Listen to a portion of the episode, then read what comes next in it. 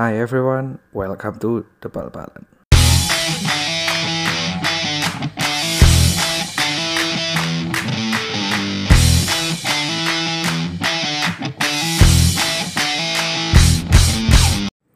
Tujuh Mei 2019 balik lagi sama gua Tommy di podcast The Bal-Balan. Hari ini seperti biasa gua mau recap pertandingan-pertandingan yang terjadi di liga-liga Eropa di minggu kemarin dan juga akan preview sedikit untuk pertandingan-pertandingan yang akan bertanding di tengah minggu minggu ini.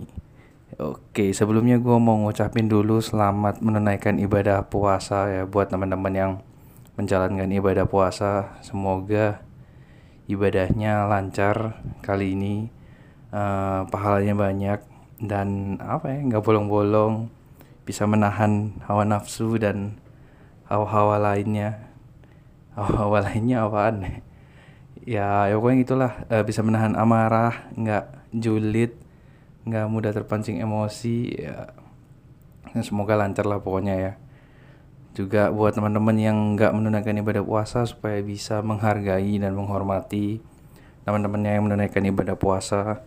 Supaya nggak apa ya kalau bahasa Jawanya itu nggak ngarain nggak nggak goda-godain lah, weh. Jangan jangan dicobain ya teman-teman yang lagi beribadah tuh. Gue tadi tuh ke kantor tuh uh, agak siangan, terus di lift tuh gue masuk ada orang bawa ini apa pak? Itu UC 1000 wah UC 1000 yang orange terus kayaknya dingin dingin habis dari kulkas gitu yang sampai keringetan gitu kayak wah gue aja nggak puasa aja kayak tiba-tiba haus terus kayak pingin banget the UC 1000 itu benar UC UC One nya benar kayak di iklan men. Kayak gue mikir kayak gimana yang puasa gitu ya. Boy jangan dibawa tangan gitu kan dimasukin tas atau dimasukin plastik gitu ya. Ya nggak salah juga sih. Ya cuma kan kalau bisa kayak gitu. Nah anyway gue nggak mau bahas itu. Wah jadi nyeliwur nih openingnya nih. Ya gue mau langsung bahas saja pertandingan-pertandingan uh, yang terjadi minggu kemarin. Oh btw sebelumnya gue mau nyogi nyoba format baru nih. Jadi uh, apa yang pertama gue bakal coba pangkas durasinya. Kemudian gue juga akan nambahin uh, segmen baru di awal. Jadi uh, untuk setiap recap episode recap gue akan mengulang dengan formula yang sama. Jadi gue bakal mulai dengan segmen updates jadi akan bacain uh, news-news uh, berita-berita yang terjadi di, di seputar dunia persepak bolaan yang di luar match. Seperti itu. Ya mungkin ada nyambung-nyambung match sedikit lah tapi ini yang potensially berita-berita yang tidak akan gue bahas di match. Kayak gitu di segmen pertandingan. Oke gue mulai langsung dari updates. Karena mau coba pangkas durasinya juga gue bakal rantau agak cepat aja curhatnya dikurangin ya. Yang pertama ada Iker Casillas yang kemarin dikabarkan kena heart attack waktu latihan di Porto. Itu sempat memberikan apa ya memberikan sempat menghebohkan lah berita. Karena kan Casillas juga maksudnya masih muda juga dan salah satu kiper yang aktif masih aktif. Bahkan kemarin masih main Champions League lawan Liverpool terus tiba-tiba kena heart attack pas latihan jadi lumayan banyak yang kaget lah. Tapi ya untungnya kemarin udah sembuh dan udah keluar ya. Kayaknya barusan kemarin ya barusan keluar dari rumah sakit. Tapi kabar buruknya itu uh, dari tim medis dan beberapa ahli timnya juga dari Porto juga kayaknya udah menyarankan untuk Casillas ini untuk nggak lanjut lagi. Lanjut tidak lanjut lagi main sepak bola. Jadi disarankan untuk ya berhenti untuk nggak main sepak bola lagi. Kayaknya uh, untuk menghindari ya untuk menghindari kejadian-kejadian. Maksudnya penyakit heart attacknya itu kumat lagi gitu. Ya lumayan sedih sih dengar beritanya. Cuma ya mau gimana lagi? Demi kebaikan kan ya jangan sampai ulang lagi gitu loh. Ntar malah terjadi hal-hal yang tidak diinginkan Casillas ini umur 37 oh ya lumayan sih udah nih ya mungkin Casillas bisa segera gantung sarung tangan jadi pelatih ya, ya. Jadi asisten pelatih. Lagi ngetren tuh pemain-pemain legend jadi asisten pelatih. Hmm, terus ada Celtic yang menang Scottish Premiership. Ya ini dia memenangkan gelarnya yang ke nggak tahu ke berapa nih. Pokoknya selama 8 tahun beruntun. Udah kayak PSG sama Juve aja. Langganan nih. Padahal kemarin udah sempat sengit ya. Karena ada Steven Gerrard yang jadi pelatih Glasgow Rangers. Tapi ternyata ya masih kurang berdampak kayak kayak masih Celtic yang mendominasi. Brendan Rodgersnya sudah pindah. Tapi ya masih menang juga. Gue nggak terlalu ngikutin sih Scottish Premiership gue taunya ya cuma dua tim itu doang Celtic sama Rangers. Bahkan pemain-pemainnya pun gue nggak ngerti. Beberapa pemain Rangers gue ngerti karena dia nyolong dari Liverpool. Deh waktu si Gerard uh, jadi pelatih di sana. Gue taunya Celtic ini cuma waktu Brendan pindah tuh dia bawa Kolotore tahun 2016 ya 2016 2017 terus uh, akhirnya Invincible kayak Arsenal tuh invincible di Scottish Premiership nggak terkalahkan.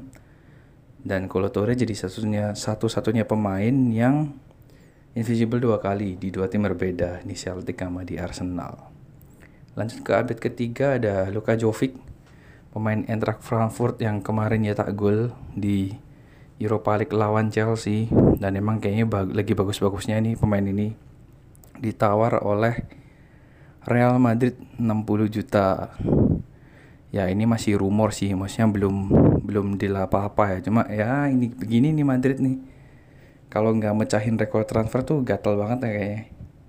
Pengennya beli pemain mahal-mahal gitu. tapi Madrid udah lama nggak beli pemain mahal juga sih. Pasca Gareth Bale kayaknya. Ya pasca Gareth Bale udah udah nggak pernah beli pemain mahal. Jadi ya oke okay lah. Jadi nggak tahu nih Luka Jovic pindah apa enggak kayaknya sih pindah. Siapa sih pemain-pemain? Apalagi timnya Frankfurt gitu ya. Ditawarin Real Madrid nggak mau tuh. Kesannya nggak mungkin banget lah.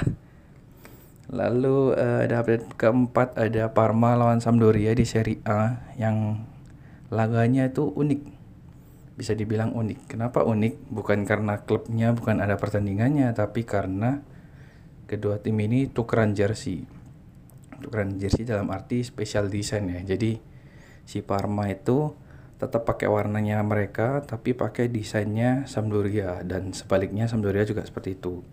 Uniknya padahal mereka ini berdua aparelnya bukan satu aparel jadi beda aparel. Si Sampdoria ini Yoma, si Parma Area tapi bisa kompak janjian buat tukeran jersey itu nggak ngerti dalam rangka apa tukeran jersey keren aja sih lihat gue lihat jerseynya tuh kayak bagus juga mungkin juga karena sepanjang season lu lihat jersey mereka ya gitu-gitu aja terus tiba-tiba suatu match ngeluarin satu jersey yang baru dan gue yakin ini limited kan. Buat kolektor-kolektor jersey pasti ngincer nih. Apalagi kalau yang suka nih fans Parma. Parma kan dulu tim gede Serie A tuh. Kayak gitu. Terus skornya tiga sama lagi udah kayak charity match. Ini mungkin bajunya ntar habis. Pakai tanding mungkin bisa disumbang-sumbangin kayak unik ya. Semoga ke depannya bakal ada match kayak gini. Gue baru baru tahu loh bisa kayak gitu. Bisa tuh kerja jersey gitu. Maksudnya emang gak ada peraturannya ya. Kayak sah-sah aja ya. Kalau bisa kan keren gitu loh. Sekali-sekali tuh kerja jersey pengen lihat gitu kan. Siapa pakai apa. Misal kayak uh, Barcelona pakai desain Real Madrid. Nggak ada garis-garisnya gitu. Atau Real Madrid pakai desain Barcelona. Kayak lucu aja sih bayanginnya. Terus update terakhir, update kelima yaitu Mourinho yang dikabarkan pindah ke PSG. Waduh, ini heboh banget nih. Gue lihat ini kayak yang tahun kemarin aja, eh tahun kemarin, tahun iya, tahun kemarin apa tahun ini sih? Tahun ini kayaknya masih di MU juga ya. Apa tahun kemarin ya? Udah lupa semain gue. Pokoknya dia dia di MU aja berantemnya sama Pogba sampai segitunya itu. Padahal Pogba itu ya kelihatannya nggak nggak nggak apa sih nggak tengil-tengil banget lah. Masih lebih tengil dua bocah ini nih di PSG ini. Ada Neymar sama Mbappe ini. Bayangin tuh kalau mau pindah terus Neymar Mbappe nggak suka wah bikin ulahnya kayak gimana tuh? Banyak dramanya lah. Lagi ngapain sih ke PSG mungkin karena ini ya si Tuchel kurang bagus lah musim ini. Cuma kasih liga domestik doang ke PSG sesuai yang gue bilang di episode sebelumnya adalah PSG, UV kalau cuma menang domestik doang itu dianggap gagal kayaknya melatihnya tapi juga ada kabar yang mengabarkan bahwa Mo ini ada potensialnya pindah juga ke Celtic. Nah ini lebih lucu lagi ngapain ke Celtic gitu? Nggak nggak ada nggak ada pemain oke okay di sana liganya juga nggak kompetitif. Ya nggak tahu apa apa apakah ada alasan untuk ke Celtic gitu kan mungkin mau mencari tantangan kali ya mau bikin Celtic ini ke UCL ya udah ke CL sih maksudnya Celtic ini juara UCL mungkin ya mau nyetak sejarah kayak waktu masih ngelatih Porto dulu oke okay, that's recent update kita langsung sambung ke pertandingannya yang pertama gue mau bahas adalah La Liga. Di La Liga ada yang pertama di ini nih. Yang apa ya mengejutkan juga sebenarnya nggak juga ini. Barcelona yang dikalahkan oleh Celta Vigo 2-0. Waktu gue liat skornya gitu kan kayak loh kok bisa ini Barca dikalahin Celta 2-0. Tapi gue mikir orang dia minggu lalu klaim juara jadi ya ya wajar-wajar aja lah.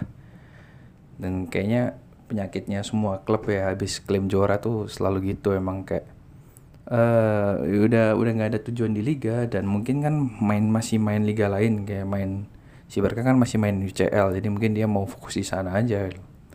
Ternyata tapi setelah gue lihat highlightnya karena gue emang nggak nonton si Barca ini mainin pemain yang nggak jelas gitu.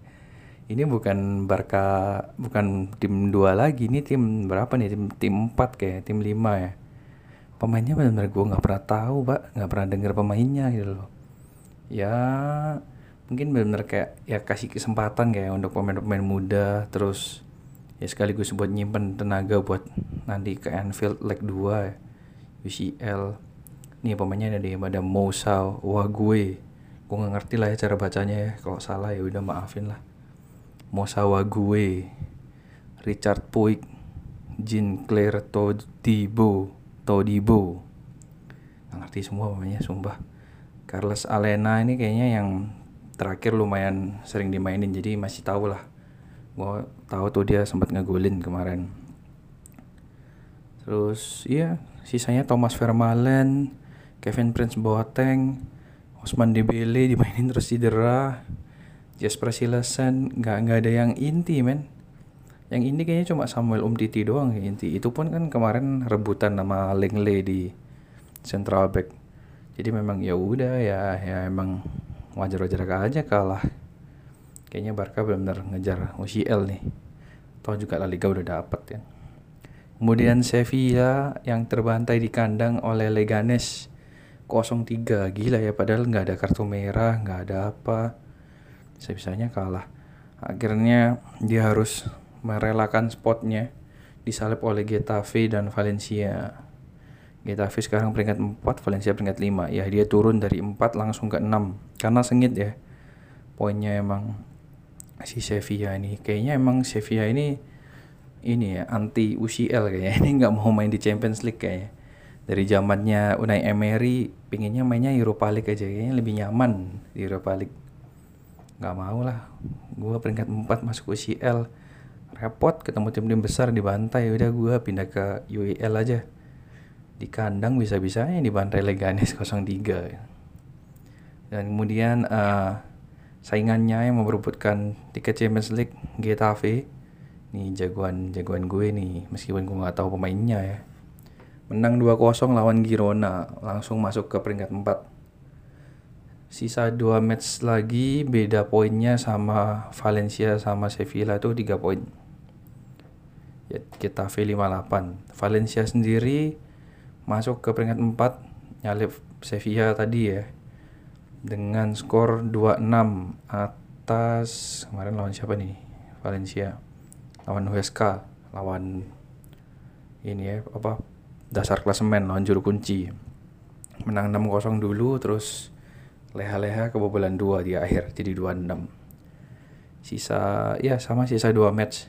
Jadi Posisinya adalah Getafe peringkat 4 58, Valencia peringkat 5 55, Sevilla peringkat 6 55. Sengit ya, tinggal 3 poin doang ya. Apa pun masih bisa terjadi. Kemudian ada Atletico yang dibandai Espanyol 3-0 sedangkan rival sekotanya Real Madrid menang tipis 3-2 dari Villarreal. Posisinya tinggal 6 poin, sisa 2 match. Apakah bisa kesalip? Kalau kesalip ya nyesek juga sih. Gue gak ngerti sih kalau kalian juara 2 di liga itu seneng apa enggak sih? Kayaknya kalau juara 2 ya udahlah sama aja kan. Maksudnya juara 2 sama juara 3 nggak beda jauh lah. Toh juga nggak dapat apa-apa kayaknya. Dapat medali nggak sih di liga? Nggak ngerti juga ya. Ya mungkin atleti juga lagi malas-malasan kayaknya. Terus barusan dapat berita uh, Diego Godin memutuskan pensiun. Salah satu legendanya atleti ya.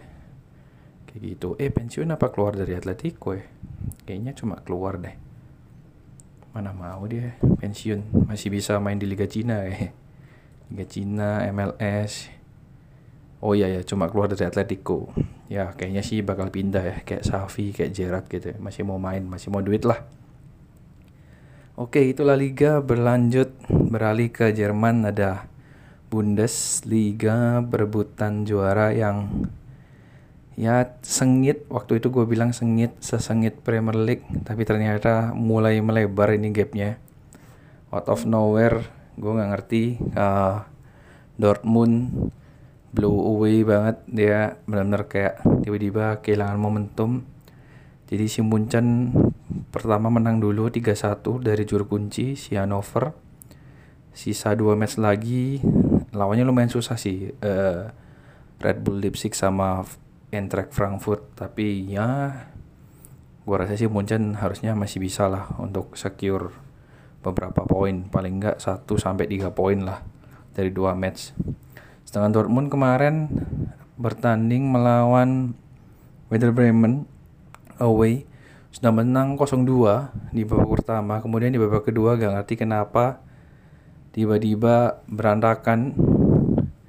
Dan apa ya kayak ya udah gua rasa sih ini mental ya yang berbicara adalah mental di uh, sisa-sisa liga yang tinggal dikit ini terus poinnya beda tipis Dortmund sama kayak Liverpool ya posisinya di bawah terus dia benar-benar harus terpressure untuk selalu menang di setiap match dan kayaknya pemain-pemain Dortmund nggak bisa mengalahkan pressure itu ya terutama si kaptennya Royce kemarin suspend karena kartu merah yang sangat bodoh lawan Schalke itu ya. Akhirnya ya gue liat golnya gol pertamanya nggak jelas tuh si Burki Vicky Burki. Tiba-tiba masuk kolong ya udah udah kayaknya sebenarnya itu udah buyar lah.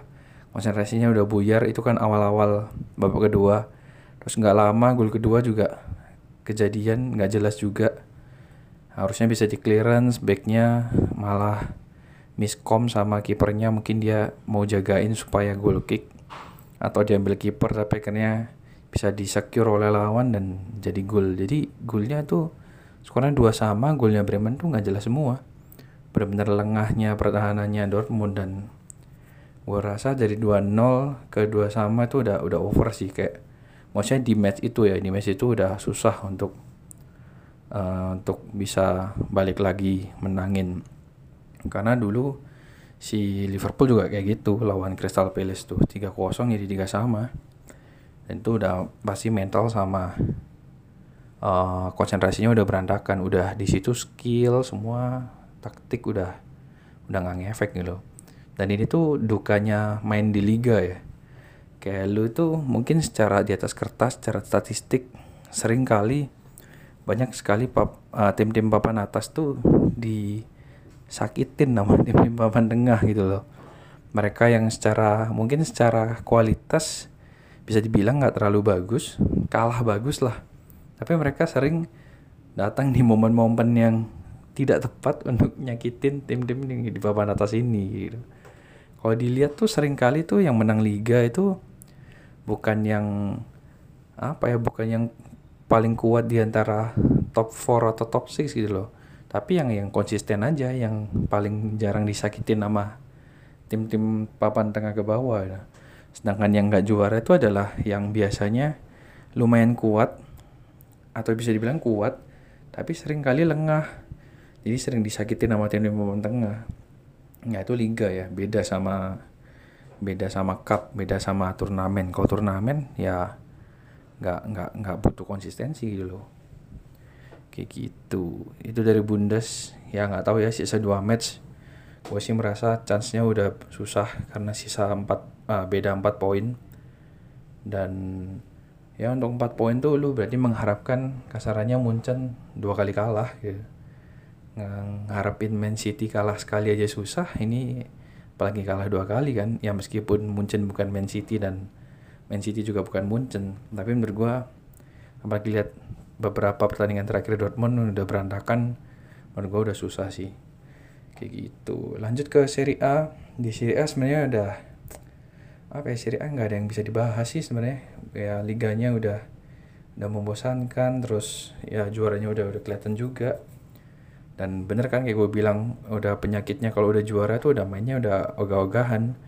Jadi Juventus di sini uh, gagal menang derby lawan Torino satu sama di gue lupa nih mainnya di mana? Mainnya di kandang Juve itu mainnya di kandang Juve lagi kan? Wah nggak jelas lah pokoknya. Kayak gitu dan Torino hampir memenangkan derby yang jarang mereka menangkan ya. Kayak gitu sudah tuh kosong terus CR ngegolin nyamakan kedudukan jadi satu sama. Gol sundulan ke 100 Cristiano gila ya nyundul 100 kali masuk semua tuh buset. Ya tuh dia emang lompatannya tinggi sih. CR lagi ambisi ini ngejar top skor Serie A sekarang dia 21 gol kalah sama Om Om Om Om mantap.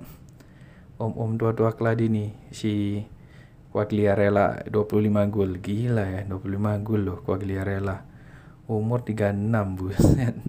Umur 36 nyetak 25 gue nggak ngerti ya di Serie A tuh kayaknya bukan sekali kayaknya udah sering kejadian tim-tim yang uh, eh tim-tim apa pemain-pemain yang tuir-tuir gitu malah jadi bisa jadi top skor gitu loh dan gue yakin pemain tuir-tuir ini kalau di liga lain nggak bisa main kayak gini. Lu Quagliarella cetak 25 gol umur 36 tuh Aguero aja di Premier League cuma 21 gol gitu. Nggak bisa, susah. Oke, nggak ngerti nih apakah ini membuktikan sesuatu ya? Kualitas Serie A atau kualitas tim-tim di Serie A? Gue nggak ngerti lagi lah. Terus ada Atlanta yang di comeback. Eh Atlanta comeback. Atalanta yang comeback di kandang Lazio. 1-3 masih menjaga asa UCL ya.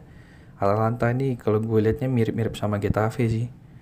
Tim-tim yang most likely nggak pernah dilihat di Champions League sekarang punya potensi masuk Champions League ya semoga mereka masuklah berdua lah tim dengan gol paling banyak di Serie A musim ini 71 gila dan top skornya itu kedua terbaik si Dufan Zapata dengan 22 gol. Oh, di atas CR ya. Gila gokil juga nih Dufan Zapata. 71 gol men, banyak juga nih. 71 gol, tapi kebobolan 43. Mabok. Ya nggak sebanyak MU, MU lebih banyak ya. Lanjut ke Roma yang seri dan hampir kalah dari Genoa yang berusaha kabur dari degradasi. Ya Roma akhirnya turun disalip sama Milan yang menang juga di uh, pertandingan kemarin subuh.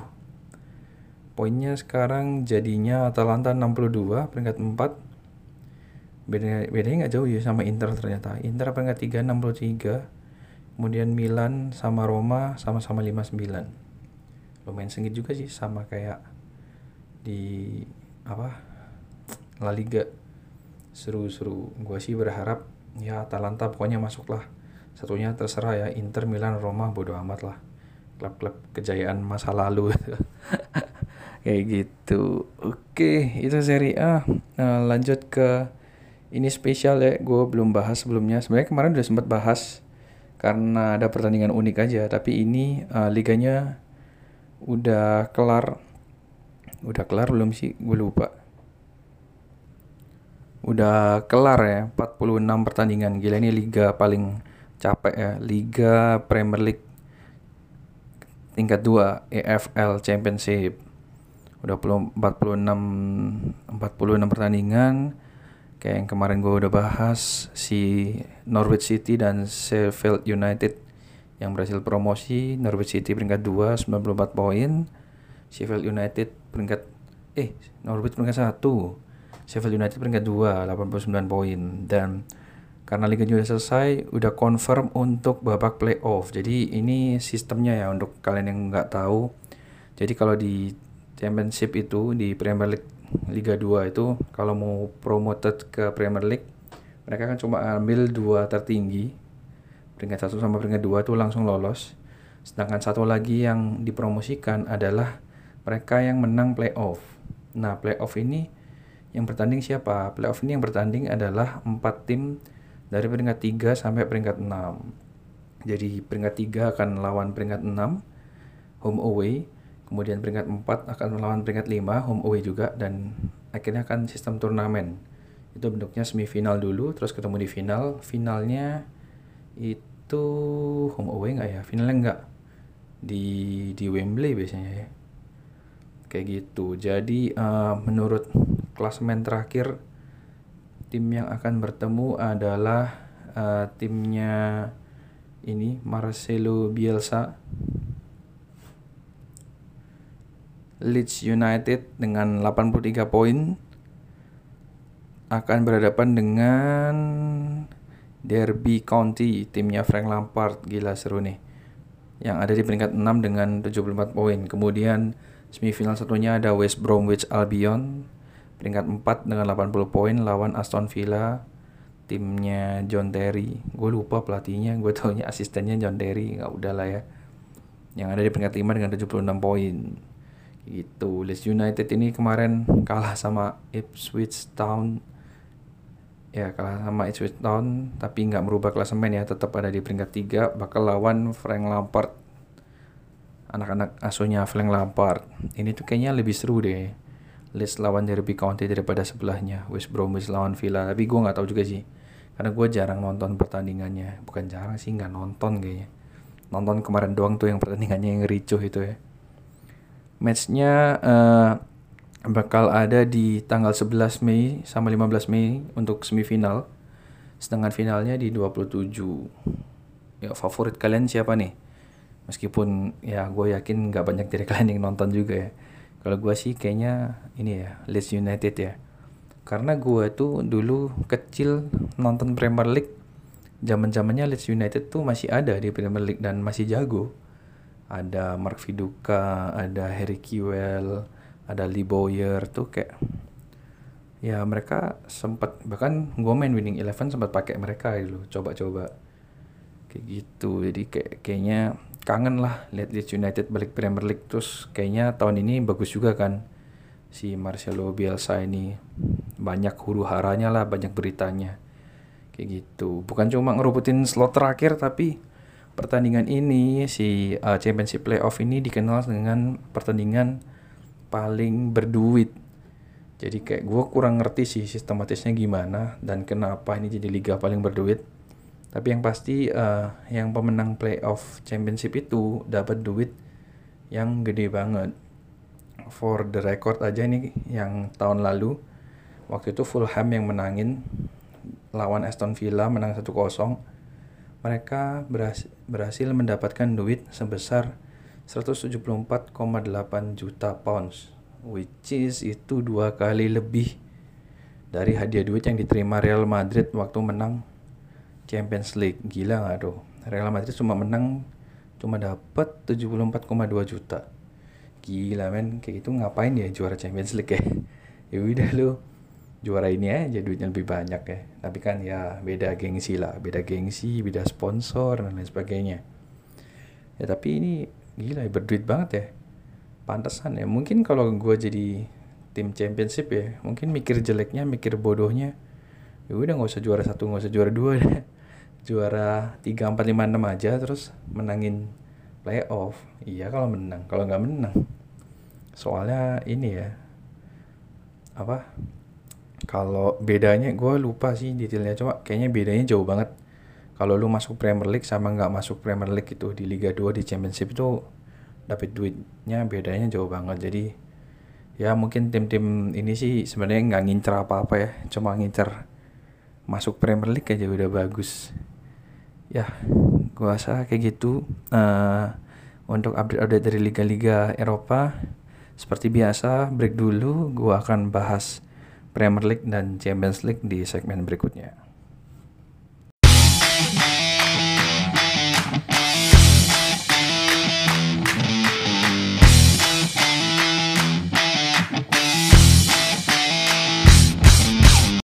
Oke, balik lagi ke segmen kedua. Langsung aja bahas Liga Premier League ya, liga yang ya menegangkan, bikin gua adem panas berminggu-minggu kemarin dari kemarin sampai sekarang nggak ngerti lah ya.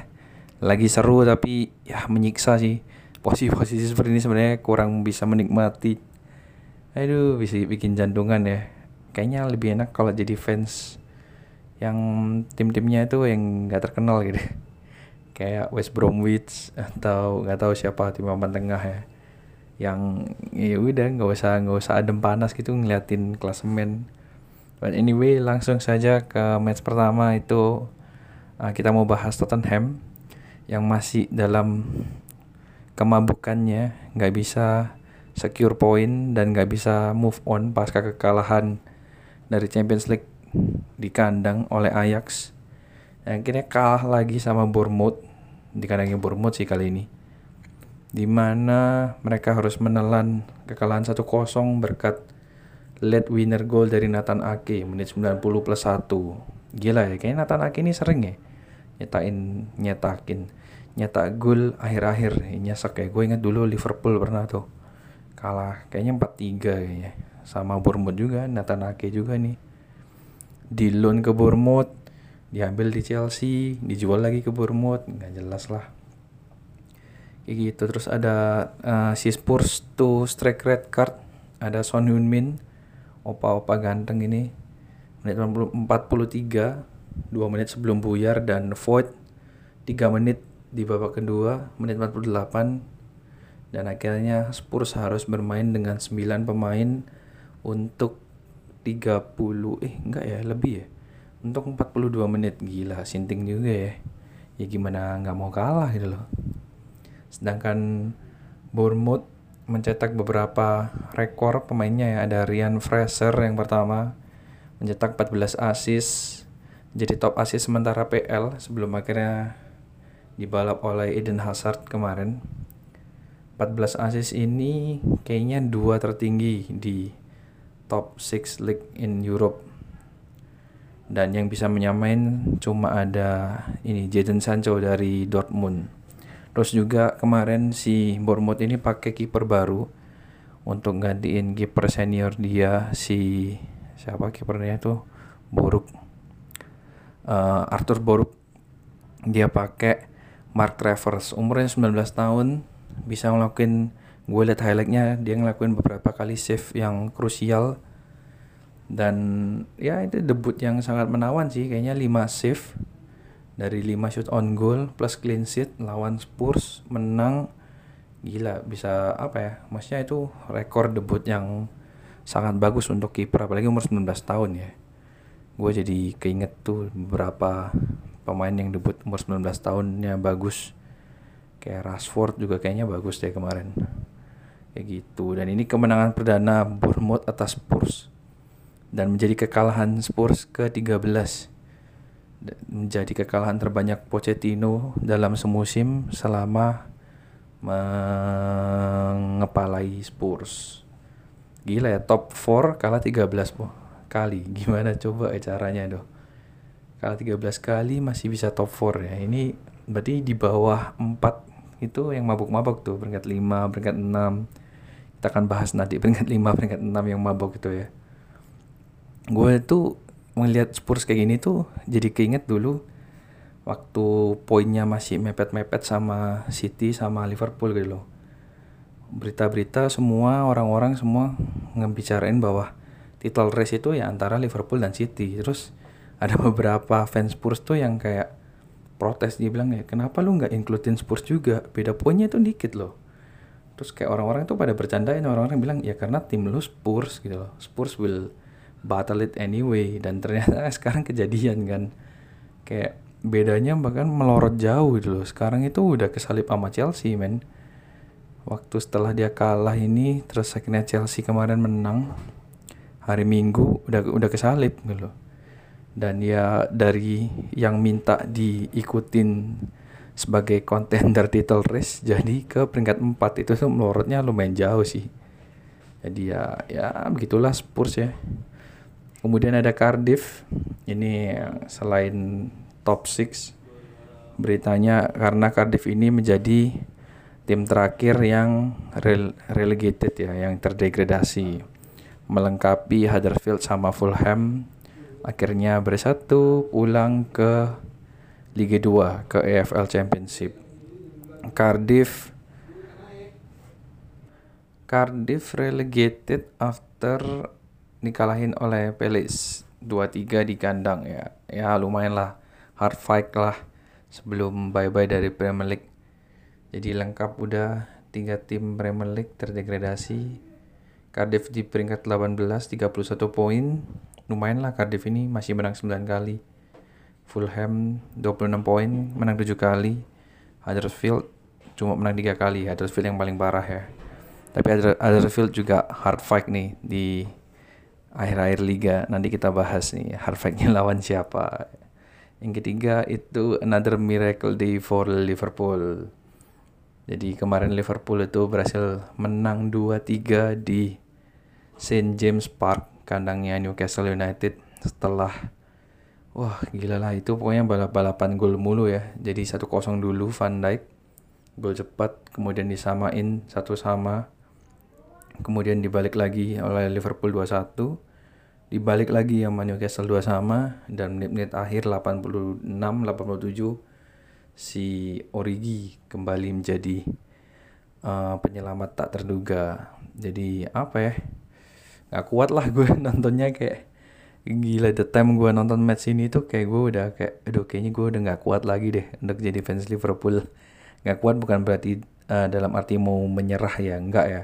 Makanya tetap jadi fans Liverpool cuma gue nggak kuat untuk nontonin matchnya. Ya beberapa match aja lah. Nggak nggak tiap match ditontonin tuh bisa nggak kuat jantung gue kayaknya.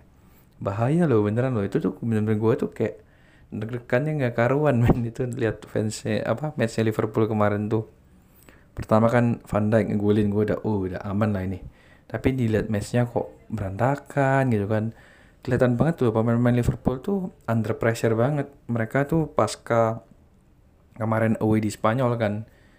Jadi uh, hari Kamis lu dari Spanyol apalagi dari kalah 3-0 lawan Barca mentalnya hancur-hancuran terus balik untuk Premier League dan harus away lagi gitu loh maksudnya nggak nggak di Liverpool dan itu pasti secara uh, apa secara stamina, secara fitness juga pasti berkurang.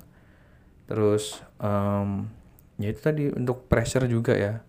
Untuk pressure juga pasti ngefek gitu loh. Kayak Liverpool itu udah di mindsetnya udah kebawa terus kayak harus menang nih, harus menang nih karena si belah sononya City-nya juga menang terus, nggak mau ngalah gitu loh. Jadi kayak uh, lumayan apa ya mainnya mainnya nggak bisa senyantai dulu lah nggak bisa senyantai dulu senyantai biasanya lo plus kemarin ada low friend wah aduh pusing lah gue begitu gue lihat ada low friend di starting line up gitu udah aduh udah pegang kepala ya. Meskipun low friend di leg pertama lawan Newcastle ngegolin ya cuma kali ini tuh leg kedua itu berbeda gitu loh kondisinya kayak gitu. Dan akhirnya beneran kan kayak tadi pertama gue bahas Van Dijk ngegolin terus gol kedua berandakan friend ngelepasin si Atsu. Terus kayak uh, golnya itu sebenarnya kan Rondon kan nge dulu terus kena tangannya Arnold which is harusnya red card dan semua orang pada ngeributin itu kayak Arnold sih nggak red card gila Liverpool dibelain sama wasit banget. Tanpa mau tahu dulu itu loh persoalannya. Kayak kan maksudnya kan gini loh uh, but anyway ya itu dulu ya uh, si Rondon nge-shoot di blok Arnold pakai tangan terus langsung digolin sama Atsu yang lolos dari uh, kawalan Lovren dan memang gue juga gue juga penasaran kan maksudnya gue cari-cari tahu lah. Maksudnya kalau ada kebingungan itu disarankan untuk cari tahu dulu gitu loh nggak nggak ngomel dulu Ben. Ya gue cari tahu dulu karena memang itu kelihatan red card banget sih. Eh kok red card banget? Apa? Handball banget. Kayak apalagi itu udah udah maksudnya nggak ada kiper yang jagain kan jadi kasarannya kalau nggak di blok Arnold tuh udah pasti gol.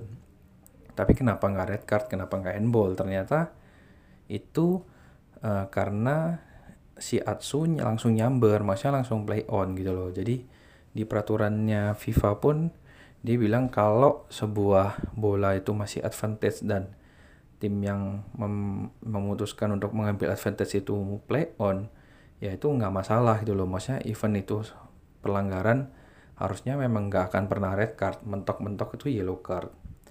Jadi kalau menurut gua itu kalau Arnold nggak red card bukan salah Arnold bukan salah wasitnya bukan Liverpool dibelain atau gimana ya kalau lu mau nyalain ya salahin Atsu gitu loh. Kenapa dia nyamber gitu kan? Cuma kalau gue jadi Atsu pun dan gue jadi Newcastle ya itu udah langkah paling bagus lah. Karena lu nggak tahu men kalau begitu dia nggak nyamber lu bingung protes handball ternyata wasitnya nggak ngehandballin gimana um, Premier League nggak ada VAR nggak bisa dicek. Kalau seandainya pun uh, handball tapi wasitnya nggak kasih kartu merah gimana? Maksudnya terlalu banyak kemungkinan gitu loh. Terus handball merah let's say oke okay lah. Terus lu dapat penalti tapi penalti lu nggak gol kan sama aja. Jadi menurut gua ya udah udah udah win-win solution buat buat tim gitu loh. Liverpool yang defense-nya lagi berantakan hoki Arnoldnya nggak di merah tapi Newcastle juga hoki dapat gol. Kayak gitu. Terus akhirnya dibalas oleh golnya salah. 2-1 which is in the end of the game salah kembali cedera. Kayak tiap kali Liverpool ada di situasi yang sangat pelik situasi yang genting malah dia cedera gitu. musim lalu kan juga gitu. Lawan Madrid cedera juga kan. Aduh pusing juga lah ya gimana ini? Abis gini butuh lawan Barca loh di Prem di Champions League. Malah cedera ya. Itu ntar kita bahas nanti lah uh, kayak gitu terus ya gue waktu itu udah begitu dua satu gitu kayak ya lihat golnya salah ya ya gol sih. Cuma kayaknya itu lebih ke lengahnya pertahanan Newcastle gitu loh. Pokoknya intinya sepanjang pertandingan gue lihat itu nggak nggak tenang men. Karena kayak gue lihat tuh permainannya menurut gue jelek. Dan hokinya backnya eh, defense-nya Newcastle lebih jelek aja kayak gitu. Dan akhirnya beneran kan kejadian begitu babak kedua gue lihat si Rondon ngegulin tuh udah, uh, tuh udah udah berantakan beneran. Gue nggak ngelihat Liverpool ini bisa menang. Jujur aja ya at at that moment ya gue sempat udah chatting sama teman-teman gue udah bilang kayak wah kayaknya ini udah over nih udah selesai. Karena benar-benar Newcastle dominan banget. Mereka bisa main nyantai main nyerang main lepas dengan Liverpool tuh yang mukanya itu senyumnya nggak ada sama sekali main pemainnya. Kayak gitu. Terus akhirnya gue udah sempat hopeless but ya nggak tahu ini ini tuh gue nggak ngerti sih kayak lu tuh kayak dikasih harapan harapan mulu gitu loh. Capek juga sih sebenarnya kayak harapannya juga harapan palsu kayaknya. Tiba-tiba Origi yang out of nowhere tuh bisa ngegolin gitu loh. Si uh, Van Dijk maksain Shakiri untuk ambil set piece. Dan ya keputusan yang sangat tepat Shakiri bisa cross dan Origi ngegolin. Liverpool lagi-lagi miracle menang 2-3 nggak kasih kendor sama sekali buat City. Dan City pun juga kayaknya nggak genting dipepet terus sama Liverpool. Bener kayak apa ya? Di satu sisi itu gue menyaksikan season ini sebagai season yang menyiksa. Karena kayak terlalu persaingannya terlalu sengit ya kayak wah gila maksudnya kayak nggak ada yang mau ngalah. Kayak apa ya kalau lu ibaratnya kalau lu kalah dengan beda poin 10 poin 8 poin tuh gue kayak ya udah gitu emang lu kalah kelas berarti.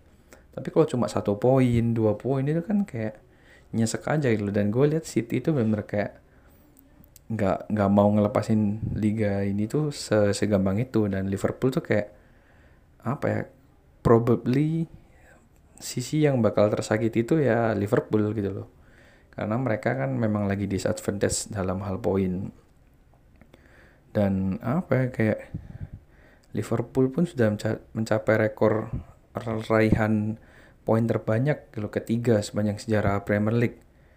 Dia udah dapetin 94 poin gitu di mana uh, dua lainnya itu City dengan 100 poin dan Chelsea dengan 95 poin Chelsea tahun 2004 2005 tapi kayak semua itu juara sedangkan Liverpool tuh kayak terancam untuk gak juara itu loh. 90 poin plus yang gak juara. Kayak apa ya? Ya ini kemenangan berunt kemenangan beruntun ke 8 buat Liverpool. Selama salipan-salipan terus sama City.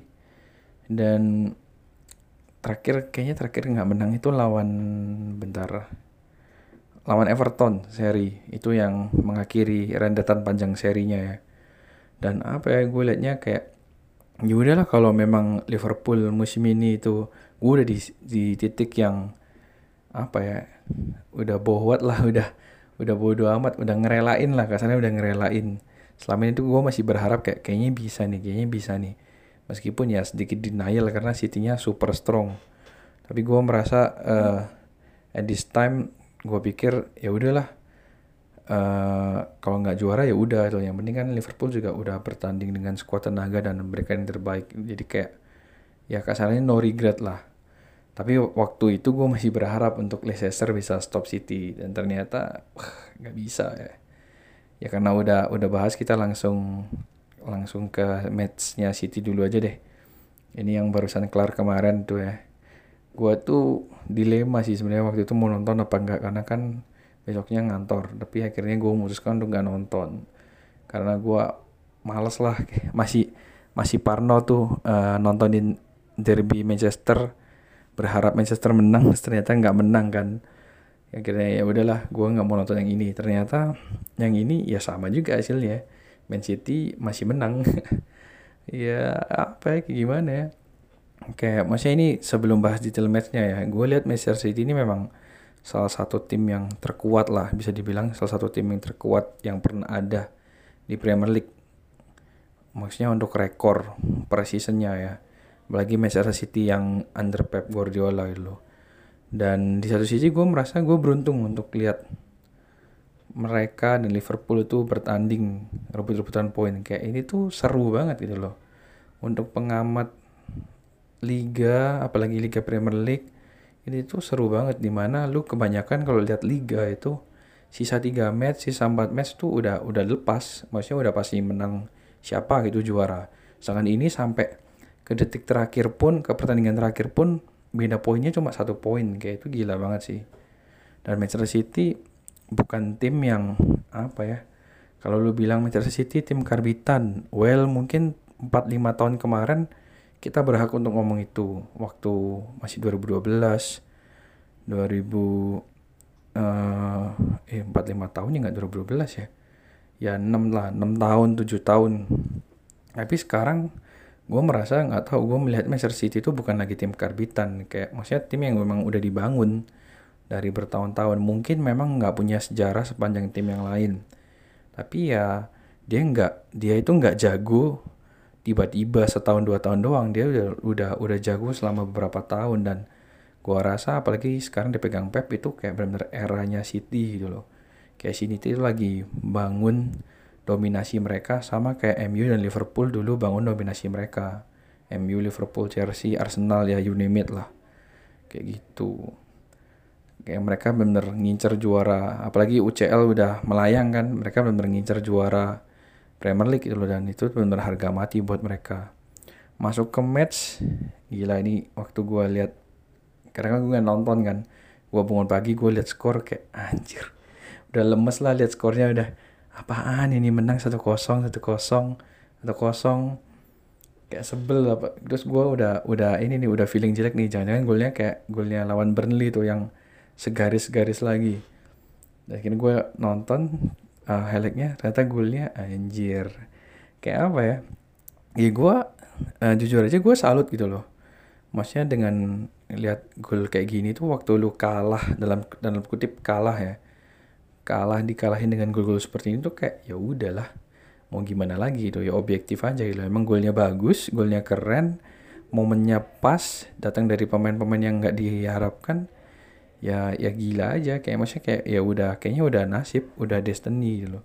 Ini tuh sama kayak reaksi gue waktu lihat gol company ini yang ya btw company nyetak gol dari jarak hampir 40 yard screamer gitu ya. Terus kayak lucu sih tim-timnya semua pada furious bilang kayak jangan di shoot jangan di shoot tapi dia tetap maksa untuk nge-shoot dan akhirnya gol terus di akhir pertandingan dia ngecengin teman-temannya termasuk ngecengin Guardiola juga kayak udahlah gue tuh mau mau ngelakuin sesuatu buat City gitu loh.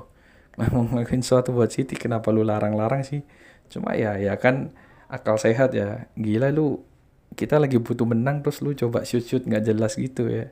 Tapi untungnya ngegulin lah akhirnya. Dan ya kayak gue bilang tadi lo waktu gue liat golnya ini tuh reaksinya sama kayak waktu gue liat gue liat gol Messi kemarin lawan Liverpool gitu loh kayak udah udah udah kayak apa ya ya sedih gitu kebobolan kalah. Tapi lihat golnya golnya bagus anjir. Kayak ya udah memang mereka pemain-pemain yang berkelas gitu. Dan company sendiri pun company sendiri pun kayak uh, potensi ini kan match terakhir dia di City. Season terakhir dia bukan match terakhir season terakhir dia di City. Dan dia pun juga maksudnya gue lihat interviewnya gimana dia uh, ngomong kemarin kayak ya gue rasa ini bakal jadi perpisahan yang manis lah buat pemain yang gue rasa cukup ikonik buat Manchester City. Jadi kayak apa ya gue di satu sisi gue mulai denial ya kayak ya udahlah ya udah Manchester City lah udah rezekinya Manchester City. Cuma Manchester City gue juga masih kayak gue mau ini nih gue mau rooting on my team. But apa ya don't get don't get me wrong ya masih gue masih support Liverpool dan masih sangat berharap Liverpool juara. Cuma ya gue udah mulai merasa kayak ya udah sekarang chance-nya lebih besar ke City. Dan kalau misal City pun juara gue juga harus legowo maksudnya gue nggak mau tuh kayak fans Liverpool di luar. Gue baca beritanya kayak mereka mulai halu lah pokoknya bikin-bikin keputusan-keputusan aneh bikin petisinya. Suruh band Messi lah Messi curang lah free kicknya dimajuin lah apalah terserah lah gue gak ngerti lah. Pokoknya jadi norak banget lah. Dan gue tuh nggak mau jadi fans Liverpool yang seperti itu. Maksudnya gue fans Liverpool tapi gue mau gue juga mau tetap jadi pengamat bola yang objektif gitu loh. Maksudnya yang menikmati bola sepak bola sebagaimana mestinya. Kalau memang jago ya bilang jago. Mau bilang bagulnya bagus ya bagus. Nggak usah kayak bela tim terus sampai jadi nggak menggunakan akal sehat gitu. Sampai mana kan tadi lupa kan sampai ngalor ngidul gara-gara fans Liverpool yang nggak jelas. Tapi sumpah itu bener-bener ya kayak gue liat beritanya tuh kayak ngeselin even gue juga fans Liverpool tapi kayak anjir kok ngeselin banget sih gitu City btw uh, eh, musim ini gila sih rekornya dia uh, unbeaten at home dan eh bukan unbeaten hampir selalu menang at home. Jadi dia itu dari semua jatah pertanding di Etihad which is itu berarti berapa tuh? 19 match, dia menang 18 match. Cuma kalah satu kali dari Crystal Palace-nya Roy Hodgson. Kayak gila men. Berarti dia kolek sekitar 54 poin dari home, ya dari match home-nya dia. Dan itu benar-benar kayak ya udah lu lihat tim seperti ini masa lu mau bilang nggak layak juara kan? Kayak gila dia bisa sapu bersih pertandingan home gitu loh. Selalu menang. 57 kali ngegolin 12 kali kebobolan clean sheet 9 kali. Ya ya udahlah. Kayak ya udah itu City Liverpool just facing yang gue bilang itu Liverpool just facing one of the best Premier League, Premier League team ever. Dan ya nothing you can do about it ya. Cuma lakukan yang terbaik ya kita lihat aja ntar skornya hasil akhirnya gimana. Udah berani dari City lah kepahitan gue bahas City gue. Lanjut ke pertandingan lain nih pertandingan sekumpulan tim mabok kita bahas dari yang tim yang nggak mabok dulu ya. Jadi si Chelsea kemarin menang dari Watford 3-0 di uh, kandangnya di waduh pas tentangnya Stamford Bridge. Ya pakai jersey baru gaya banget ya dia. Mau masuk bulan Ramadan keluarin jersey baru. Liverpool aja keluarin jersey baru duluan nggak pakai. Terus uh, ya jadi satu-satunya tim yang di antara perkumpulan empat tim mabuk itu yang meraih kemenangan kemarin sebenarnya kalau dibandingkan sama yang lain ya Arsenal, MU, Spurs, Chelsea kayaknya emang yang paling mendingan gitu loh even dari awal kayaknya lumayan promising kan. Spurs kan dia slow start ya. Jadi dia mau di tengah-tengah baru mulai bagus. Tapi Chelsea itu dari awal emang udah promising. Jadi udah beli Kepa terus Sari dan Sari itu waktu itu kan benar-benar digembor-gemborin kan Sari Ball Sari Ball yang bahkan dia sendiri katanya nggak tahu Sari Ball apaan gitu loh. Terus uh, bisa nyusahin City bisa ngalahin Liverpool di Piala Carling eh Piala Carabao. Jadi ya memang yang paling mendingan dibandingkan yang kandidat tiga yang lain tuh. Dan beneran akhirnya jadi peringkat tiga kan sekarang si Chelsea ini. Kayak gitu. Sayangnya Kante cedera terus bakal nggak main di UEL nanti lawan Frankfurt tapi kayaknya nggak harusnya nggak terlalu jadi masalah sih. Terus juga sama seperti company yang penuh dengan haru biru Chelsea juga uh, salah satu pemainnya akhirnya memutuskan untuk nggak lanjut lagi di Chelsea musim depan yaitu sang kapten Gary Cahill. Yang gue nggak tahu ternyata gue kira itu cedera sepanjang season ini. Ternyata memang nggak dimainin aja masih Sari itu lumayan nyolot ya kemarin dia di farewellnya habis diangkat-angkat gitu si Sari nggak ikut ngangkat. Terus kayak nyindir-nyindir si Sari katanya kayak nggak bisa respect lagi sama Sari. Ya ya udahlah. Si Sari juga bilang kayak ya udah bodo amat. Gitu kan. Akhirnya ya si Kehil gue nggak ngerti sih bakal pindah ke mana. Ya kita nanti lihat aja lah beritanya gitu. Terus satu lagi yang um, menarik dari pertandingan Chelsea kemarin Hazard double assist dia sekarang jadi top assist di Premier League dan Europe kayaknya ya dengan 15 assist. Kayak gitu. Kalau lini depannya nggak mabuk Higuain Giroud dan yang lain mungkin dia bisa cetak 4 assist kemarin sih. Hazard memang kelas banget sih. Dan uniknya pemain berkelas seperti ini yang bahkan diincar oleh Real Madrid tidak masuk dalam PFA Player of the Year. Yang eh player of the year, team of the year yang masuk malah Paul Pogba. nggak ngerti lagi ya itu aduh gimana ya logikanya ya. Ya but anyway kayak gitulah Hazard kira-kira keluar nggak nih dari Chelsea? Gue sih merasa uh, eh, gue nggak ngerti ya. Cuma sih gue merasa kayaknya bakal keluar meskipun banyak yang berspekulasi kayaknya nggak bakal keluar lah Chelsea kan kena transfer ban. Tapi menurut gue ya transfer band transfer band cuma duit segini itu lu nggak bisa nolak men untuk running klub lu. Nah saat bakal dijual ke Madrid dengan harga mahal. Ya si Chelsea tinggal narikin pemain-pemain yang di loan aja. Kayak gitu. Nah lanjut ke dua tim sisa nih yang lumayan dong-dong nih. Gua rantro cepet aja. Yang pertama ada MU yang memutuskan bukan memutuskan sih akhirnya di verdict tidak akan masuk Champions League jadi yang dia yang pertama kali keluar dari perburuan Champions League ya, perburuan empat besar. Setelah hanya seri lawan juru kunci Huddersfield gitu ya. Gua nggak lihat matchnya, but banyak yang bilang kayaknya MU main jelek. Well ya, memang belakangan ini mainnya jelek mulu. Pasca dia comeback dari PSG terus uh, Ole dipermanenin ya memang udah downside, udah turun terus itu apa penampilannya dan si Huddersfield pun ternyata kemarin juga nggak main bagus. Golnya bisa dibilang gol hoki lo gol colongan. Si MU kasihkan nyerang lalu si kiper bisa nangkep bolanya dari corner langsung dibuang ke depan.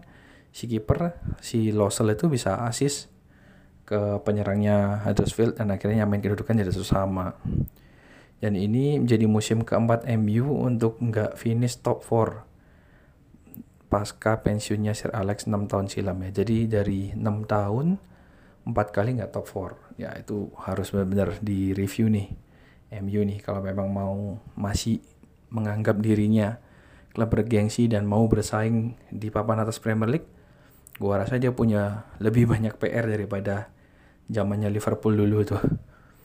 Kayaknya ya harus ganti nggak tahu ganti pelatih, clearance pemain, nggak ngerti lah kayak gitu MU ya yang pasti MU jatahnya Europa League ya musim depan ya. Ya baik-baiklah sama Sevilla atau siapa tuh yang di Europa League tadi yang pengen juga. Kemudian ada si tim terakhir yang setia menemani MU jadi kemarin MU kalah dia ikut kalah. Sekarang MU seri dia ikut seri yaitu Arsenal ya. Jadi seri juga satu sama skornya sama lawan juru kunci kedua lawan juru kunci kedua itu siapa ya? Si gue lupa kemarin lawan siapa sih? Arsenal. Arsenal lawan Brighton. Oh Brighton nggak juru kunci kedua mah. Brighton ya, Brighton berhasil lolos ya. Sudah berhasil lolos dari jurang degradasi. Ya satu sama double penalti. Pertandingannya kayaknya nggak seru yang pasti uh, eh, gue lihat di pertandingan terakhirnya eh setelah bubaran pertandingan tuh si Obama yang mukanya udah udah enak banget tuh udah udah jelek banget lah mukanya. Dia kayaknya sebel sama tim-timnya ya sama pemain-pemain Arsenal kayaknya. Nggak bisa masuk ke top 4 ya technically sebenarnya masih bisa masuk top 4 sih. Cuma kemungkinannya terlalu kecil lah. Dia harus mengharapkan Spurs kalah di match terakhir dan Arsenal harus nguber defisit gol 8 gol dalam satu match. Ya gila sih itu kayaknya terlalu susah lah. Kayak gitu. Apa ya? Gue nggak seberapa mengerti sih. Masih nggak seberapa bisa banyak komen untuk MU sama Arsenal karena menurut gue masalahnya complicated banget. Dua tim ini uh, pasca ditinggal pelatih pelatih idamannya itu dulu ada Ferguson sama Wenger kayaknya mereka masih butuh banyak waktu untuk bisa balik ke top performnya lagi. Plus juga apa ya banyak banyak pemain yang menurut gue mereka terlalu sering beli pemain dan kayaknya banyak yang gak works aja gitu loh. Jadi kayak untuk ngerotasi itu kayaknya lumayan susah. Maksudnya nggak bisa gampang lah. Kayak gitu. Terus farewell juga sama kayak Gary Cahill ada farewell Aaron Ramsey, Peter Cech sama Danny Welbeck. Ramsey yang paling sedih ya kayaknya karena Ramsey yang paling lama di Chelsea ya iyalah. Cek sama Welbeck mah bentaran doang, apalagi Welbeck kayaknya nggak pernah main gitu. Ramsey 11 tahun di Arsenal ya, nangis loh sampai sampai nangis di farewell. Tapi pindah Juve habis gini ya, ya mungkin nggak nangis juga kalau pindahnya ke tim yang kayak Juve gitu. Bisa menang liga di sana ya, liganya nggak kompetitif. Ya gue rasa itulah Premier League. Gila panjang juga ngomongnya. Gue janji mau mangkas tapi kayaknya agak kesusahan buat mangkas. Uh, terus gue run terus cepat aja untuk Champions League. Itu minggu kemarin ada Ajax. Ya gue udah bahas-bahas dikit sih kemarin. Ajax menang lawan Spurs 0-1 gila sih Ajax benar-benar kuda hitam dan benar-benar sekarang semua orang jagoin Ajax buat masuk final bahkan juara Liga Champion dan gue sih rasa kalau gue kalau Liverpool emang nggak bisa lanjut dari Barca gue bakal rooting for Ajax juga ya. Karena ya asik aja lihat kuda hitam main gitu. Terus Barca yang gulung habis Liverpool 3-0 meskipun Liverpool sempat dominan nah, bukan dominan sih ya statistiknya tipis-tipis tapi hasilnya ternyata beda jauh. Waktu 1-0 gue lihat Liverpool masih ada kemungkinan masih ada kemauan untuk nyamain kedudukan tapi begitu udah 2-0 gue rasa udah mentalnya udah down. Dan ya Messi just being Messi telah pulga itu loh. Gol ketiga itu dia masukin free kick yang nggak masuk akal itu kalau gawangnya nggak ditembok mah kiper mana aja juga tetap kebobolan gitu loh. Dan fortunately mereka masukin Dembele ada dua tiga serangan terakhir di mana Liverpool benar-benar lost concentration dan Dembele blunder nggak bisa manfaatin dengan maksimal. Kalau itu bukan Dembele gue rasa udah 5-0 dan I think it could be the end. 3-0 emang nggak di end ya? Ya gue rasa sih maksudnya selama pertandingan dimulai ya chance-nya selalu 50-50 tapi ya di atas statistik apalagi Firmino dan Salah cedera gue rasa Liverpool benar-benar disadvantage. Dan kayaknya mereka bakal kesulitan buat untuk ngejar defisitnya 3-0. Meskipun Barca terkenal punya track record jelek waktu main away. Ini langsung nyambung ke segmen terakhir sebagai penutup, di mana gue akan lanjutin prediksi. Kayak yang kemarin waktu gue prediksi leg pertama, UCL sama UEL. Meskipun prediksi gue berandakan, banyak yang nggak bener, tapi ya ya namanya prediksi ya. Tebakan, gue bilang tebakan bukan prediksi kalau prediksi kesannya pintar bener kalau tebakan kan ya udah orang nebak mah bisa salah itu.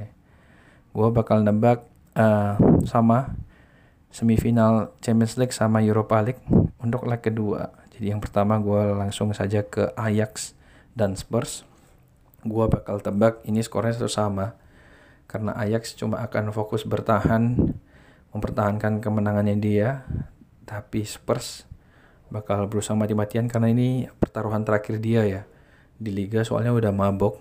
Jadi kayaknya hmm, bakal all out. Tapi karena Harry Kane masih nggak ada dan uh, beberapa tren kemarin Spurs masih jelek jadi gua rasa masih sulit untuk bisa kasih kejutan. Dan Ajax benar-benar lagi top perform kemarin habis menangkap. Jadi gua rasa hasil draw itu udah paling maksimal satu sama. Kemudian ada Liverpool Barca main di Anfield Anfield terkenal sering kasih kejutan, tapi ini Barca.